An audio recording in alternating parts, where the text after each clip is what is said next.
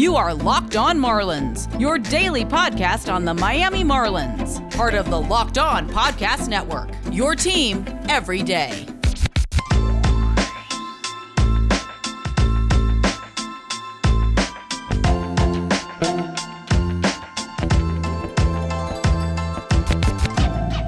Welcome back to the Locked On Marlins podcast, your go to for all things Miami Marlins every single day. As always, I'm your host, Aram Leighton. I'm a minor league play by play broadcaster, longtime Marlins writer, and prospect writer as well. And in today's episode, we're going to talk about the story that has been JJ Bleday in spring training. He has been so impressive. And also a follow up here on the Marlins opening day roster as a few more dominoes have fallen. We have a much better outlook on how things are going to look, especially now that Jazz Chisholm has officially won the job. The Marlins have reportedly basically come out and said that the two Rule 5 draft guys, Zach Pop and Paul Campbell, will be in the bullpen. So it makes a much more simple and understandable way of being able to project this roster. I'm not going to go completely through everything again because it's still relatively similar to what I projected a week back when I was talking about what the Marlins opening day roster can look like, but there are some questions now that are answered and some adjustments. So I will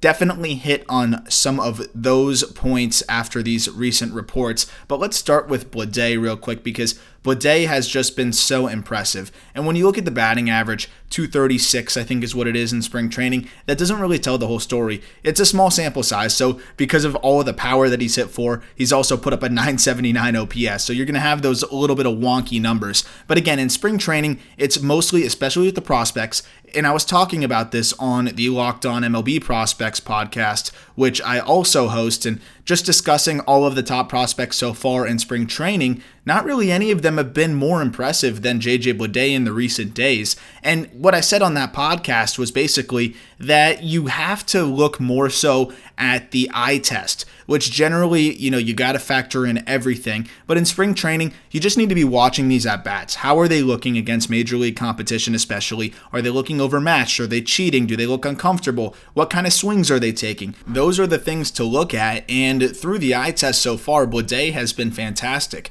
especially when you consider what he's been doing damage against or who he's been doing damage against. Mostly major league caliber pitching and oftentimes lefties. Specifically, you handpick the most recent performance of his where he tripled and homered off of a pair of lefty major league pitchers. KK Kim, who he tripled off of, albeit Kim has struggled mightily in spring training, but he pitched to a 1.74 ERA or something like that last year in the major league season as a rookie a 32 year old rookie, so he's pretty polished, but also just has been very impressive up until this spring. And Bleday took him oppo just shy of the wall and also showed a little bit more speed than I think people give him credit for. I'm not saying he's a plus runner, but he's looking like an above average runner at times when he gets going. That triple there was the opposite field for him, so it was to left center, and that's typically not a spot, especially in Roger Dean, where you're going to be able to stretch it to three, and Bleday did that pretty easily. Then he went yard against Genesis Cabrera, who Eli Sussman pointed this out. I don't remember if it was from the Fish Stripes account or his personal. I'm going to guess it was the Fish Stripes account, but I know it was Eli. And Eli said that Genesis Cabrera was tough against lefties, pointing out that at the major league level last year, lefties were just 2 for 29 against Genesis Cabrera. So not only is it a major league southpaw, it's a major league southpaw that is really tough on left-handed hitters. Not for Bleday, though. There he goes opposite field again. This time it leaves the yard, and it's not like Roger Dean is some bandbox of a field. He had to poke it out of there, and I was just so impressed with the way he was hanging in there because we see Bleday very comfortable pull side. He will do some major damage middle in, and I've never had any concerns about him going the other way. He's always had power to all fields, but it's just been really nice to see him be able to let the ball travel more against lefties. We often see young hitters struggle with left on left, and especially with that front side flying open not letting the ball travel, not having the confidence that they can drive it and stay on top of it the other way. Bleday showed that confidence. And what was surprising is they were actually shifted on him a little bit, the, the Cardinals were. And it's going to be pretty obvious within a decent amount of at bats at the major league level. I don't think that the shift is going to be too common on JJ Bleday as he continues to show that comfort going to all fields. I was just so impressed on how he stayed within himself on the left on left, especially because even some of the left handed hitters that are more comfortable against Southpaws, they still tend to be more contact oriented with their approach. Bleday seems like he's the type of guy that can be still contact oriented and still do damage because of the bat speed that he has, the amount of time the barrel stays through the zone, and the easy carry that he gets on the ball. I've been so impressed with him. He also worked a lot of deep counts, was comfortable in the outfield, again, showing some more above average speed than we have maybe expected or seen. And then the other thing that I think is important when we consider the spring training stats on that side of it is that Baseball Reference does a pretty good job of referencing the quality of competition in spring training. JJ Bleday's opponent quality was a rating of 7.3, which would mean it's right between Double AA and AAA quality. So overall, from all of the arms he saw, and that was a little bit weighted down because earlier on he was facing more lower level competition towards the end more higher level competition, and he actually did just as much, if not more, damage at the end of the spring. So the quality of competition aspect of it is there too. So there's just not really much to be able to, I guess, invalidate what he's done. It's very real, and it's been a great sign for the Marlins, for Bleday, and everybody involved on this side of things. And I think that it's going to be a really good momentum builder for Bleday going into the season, a big confidence booster, and he just looks the part. This is going to be the guy that somewhat disrupts all of the, in a good way, disrupts all of the inconsistencies we've seen with the Marlins prospects in the outfield. Some of the questions of like, okay, is this guy going to tap into his potential? And always just waiting, almost micromanaging their at bats, hoping that they're going to continue to show this development that we're waiting on, tap into those tools more. It goes on and on. I don't think that's going to be the case with JJ Bleday. He's just going to hit out of the gate, and there's not going to be that concern or debate or just questions around him, which is really refreshing. And I think Marlins fans deserve that with a prospect now after the way that the hitting prospects have gone as of late. Not to say that that means that anybody is done or to write them off, but it is just nice to not have to worry and just see a guy climb right through pretty easily and then hit the ground running at the major league level. I'm sure there'll be some stints and little growing pains at times with Bleday, especially at the major league level, but overall, I think he's going to be a fast climber and there shouldn't be too many growing pains there. Well, speaking of climbing to the major leagues, I'm going to talk about some of the roster decisions the Marlins have made, or at least reportedly made, and how that implicates the rest of the picture for the Fish as we get really close to opening day. Quickly, first, a reminder that this episode is brought to you by betonline.ag. There is no better place to place your bets than betonline.ag. It's the most trusted site for all of us here at the Locked On Network. As baseball season encroaches, it's the place you can go to wager any of your future bets on the baseball season, bet on ball games for opening day, and best of all, if you go to betonline.ag right now and use the promo code locked on, that's one word locked on, you'll get a 50% welcome bonus with your initial deposit. That's betonline.ag, one word locked on for a 50% welcome bonus on your initial deposit. Bet Online, your online sportsbook experts. Also brought to you by Built Bar. We are deep into Built Bar madness right now as we try to figure out what is the best tasting Built Bar flavor. And right now, it is down to the wire. If you want to cast your vote, head over to bar underscore built on Twitter or builtbar.com. If you haven't tried a flavor yet, it's a good way to find out which flavors you should try because you can also place an order right now using the promo code LOCKED15. That's LOCKED15, LOCKED15 for 15% off your next order of Built Bars. They're low in calories, they're low in sugar, they're high in protein, and low in fat. They're all covered in chocolate. What else could you want from a protein bar? And now we're going to find out which flavor is the best. You can help us find out, or you can figure out which you are going to order now with your 15% off order as we get to the point of the final four for the Built Bar flavors. That's builtbar.com, promo code LOCKED15. So, in this second half of the episode here, we're going to talk about the rest of the roster and how it's shaking out. And every waking moment of my life, I think I wake up in the middle of the night and I'm just like, how can Garrett Cooper get more at bats? It just keeps me up. It's haunting me. I don't know how it's not haunting the Marlins. Maybe it is. Maybe it is. Maybe Kim Ng is waking up like I am in the middle of the night in cold sweats, trying to figure out how to get Garrett Cooper more at bats. But I will say, before Kim Ng got here, didn't seem like the Marlins were too hell bent on getting Garrett Cooper more at bats.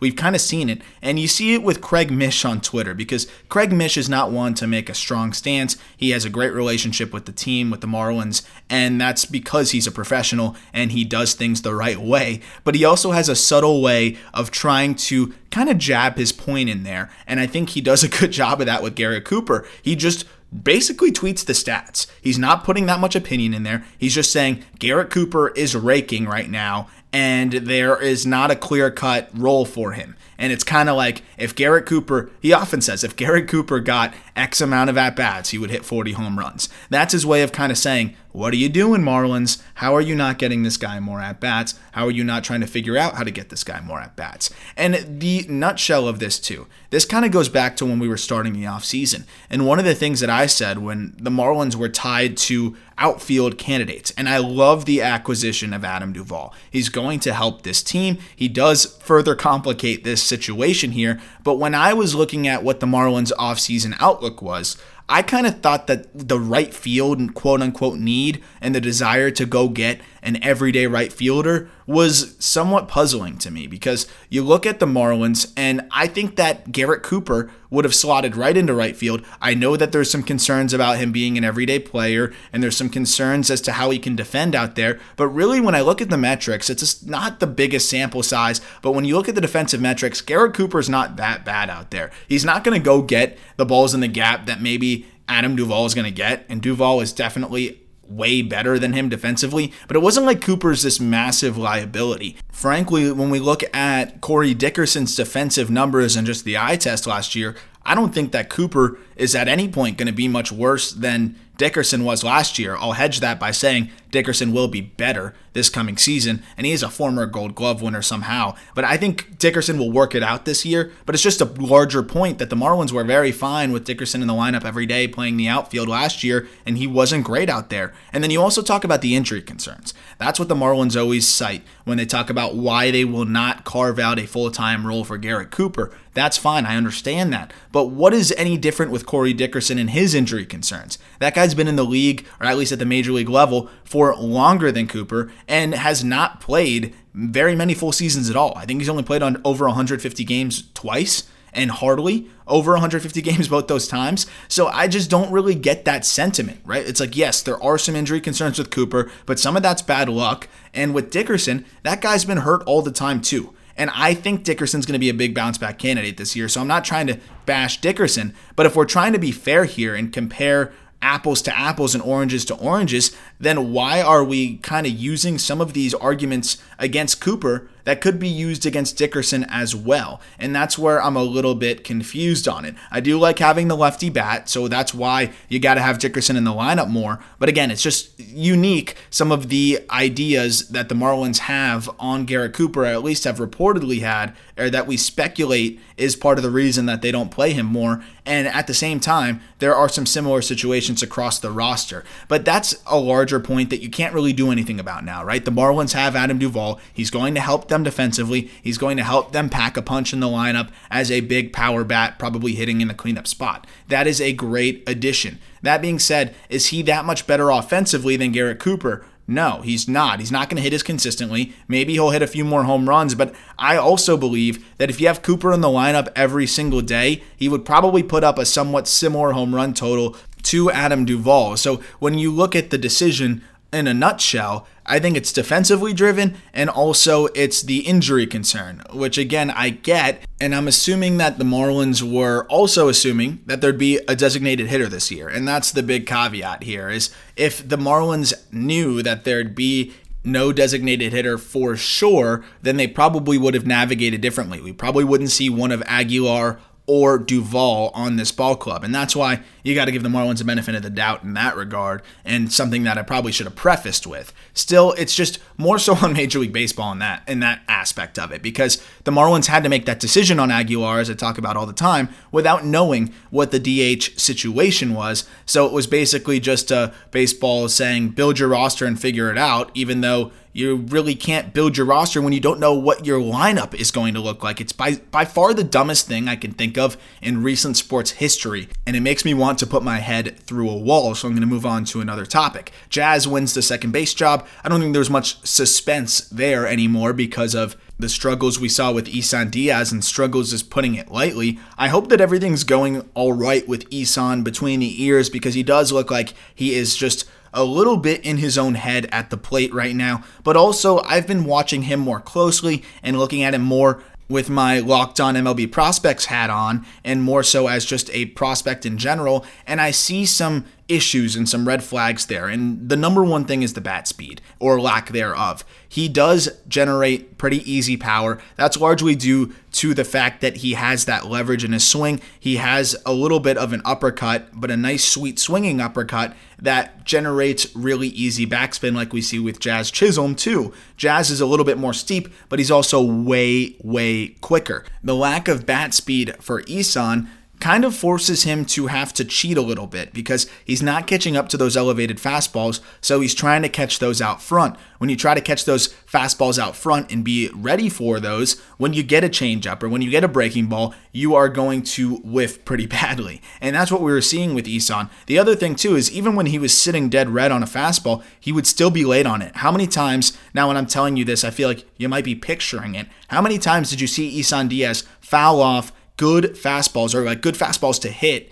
in hitters counts or early in the count and then quickly you're in a two strike situation. That is a big issue because when you're fouling away the maybe the one or two pitches you're going to be able to get to see or get to hit in an at bat, then you're at the pitcher's whim. And of course, you're not going to be able to square up every single ball, but I just saw Isan Diaz foul off so many good pitches to hit. And it makes sense when you tie it all in with the lack of bat speed. Just a little bit late on him, fouls him away, and then you're in that kind of defense mode, but also you don't really trust yourself to catch up to the fastball, so you're still cheating out a little bit, and then you get the breaking ball and you're screwed. And that's kind of what I saw with Isan Diaz, and I think that was part of the issue through the minor leagues. The pitchers just weren't as good enough to expose that as much, but they still did. The good ones still did. That's why we saw that high strikeout rate consistently through the minor leagues. And I think that's part of the reason why we saw the high walk rate is he was just fouling off a lot of pitches. He had a good eye, but he was fouling off pitches he should have been hitting, which would have lowered the walk rate because if it's 1 and 0 or 0 and 0 or 0 and 1 and there's a pitch down the middle or a hittable pitch and you foul it away and you're working deeper into account now and those mistakes that you should be putting in play are now being fouled away and you're going deeper into counts you're going to strike out more and you're going to walk more. So you're just putting yourself kind of at the pitcher's whim a bit more. And we'll see how things go for Isan Diaz now as he goes to AAA and how he will be able to adjust in those regards. But sometimes bat speed is something you can't control too too much unless you get after it in the weight room and get after it physically. Where I think that Isan has a smooth swing. The mechanics are there, but you got to get after it in the weight room and you got to be able to make those physical changes and improve in that regard, as we're seeing across the league big time, because there is a huge emphasis on that for good reason. You got to be quicker with the bat to be able to keep up with the quicker velocity now that we're seeing at the highest level. And it's not even as much about being stronger so you can hit it farther, it's being quicker and twitchier that comes with the right strength and the right just muscle memory that you're able to create through getting after it in certain aspects of the weight room. So going on to the rest of the roster, because now we know that Isan's going to be at AAA and get a chance to work on things there. Jazz gets the second base job, which I love now because also he's going to be protected a bit too. He won't have to face all the tough lefties where he'll get mostly right-handed pitchers and then against the tougher lefties, that's where John Berti comes in and you have the clear-cut leadoff guy there. Long term, I think Jazz is going to be fine against lefties, somewhat going back to the Bleday thing where Jazz looks pretty comfortable against left handed pitching, but he definitely goes way more contact oriented, which is totally fine. But he does way more damage against righties. 19 of his 21 home runs came against right handed pitching in 2019 through the minor leagues. So Berti right now can protect him a bit more. You put Jazz in more situations to have success and ease him into the big leagues a bit more. Because as I said before, I still think Jazz could use some more seasoning before his major league debut. But now that Isan has struggled, Jazz is the obvious best option for the fish and could make a big difference if he does hit the ground running. But you can ease him into it a bit more by protecting him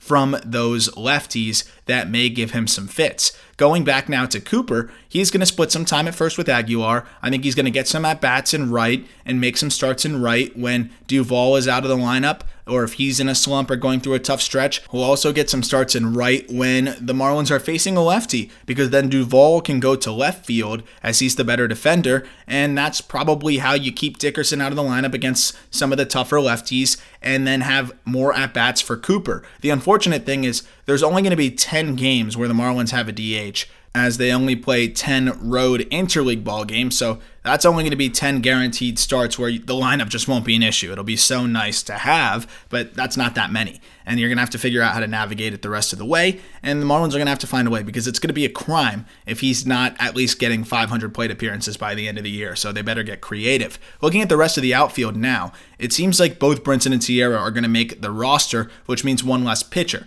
which I'll get to the bullpen in a second here. But now Brinson and Sierra, both as extra outfielders, it seems like both of them is a bit unnecessary, as I talked about before too, because now you have Cooper, who's a guy that can and will make some outfield starts. You also have John Berti, who I don't like in the outfield, but could also play out there. So why use a roster spot on two extra outfielders on top of Marte, Dickerson, Duvall, presumably Cooper considered a part time outfielder as well. I maybe would rather have that roster spot used for an extra pitcher, especially with some of the innings limits that the Marlins may have on certain prospects that are pitching this year, like Sixto or Trevor Rogers, maybe even Eliezer, and Pablo Lopez's questions around his long term health just because of some of the arm flare ups he's had. I wouldn't mind having just a more bolstered bullpen and a swingman that can make some spot starts to spread things out. That's where I would rather have that roster spot used for the pitcher instead of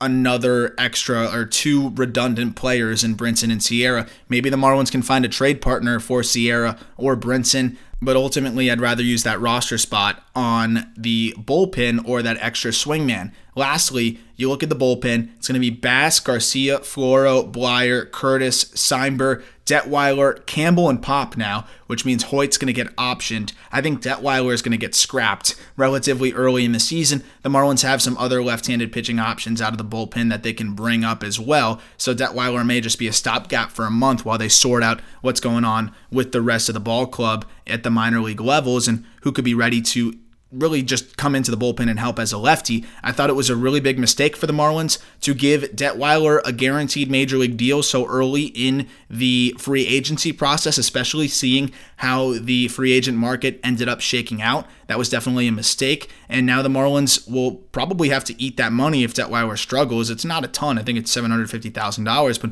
with the way the Marlins have been pinching pennies this offseason, that's definitely not a guaranteed deal that you'd really just want to give up just to give up. I love that Campbell and Pop both made the bullpen. Campbell can even start and, and go deep into games like four, five, six innings if needed. He has made plenty of starts through his minor league career. Pop has closer caliber stuff. I don't know about Cimber and Detwiler. We're going to have to see. Cimber is very interesting, and I like him as just a heavy ball pitcher that's going to get ground balls and could potentially be better and continue to get better, but also has some questions just because he throws so weird and has a very unique pitch usage that works for some guys or really doesn't work for others. So we'll have to see on that. The other thing I wanted to give a nod to is the fact that I don't want to see Sixto Sanchez start the season right away if he doesn't have to, right? Like if he is not totally ready, and we've seen that the Marlins are easing him in, he got a late start to spring training, and now he might not be ready to go right out of the gate. That's not a big deal. That almost works in his favor, and it works in the Marlins' favor.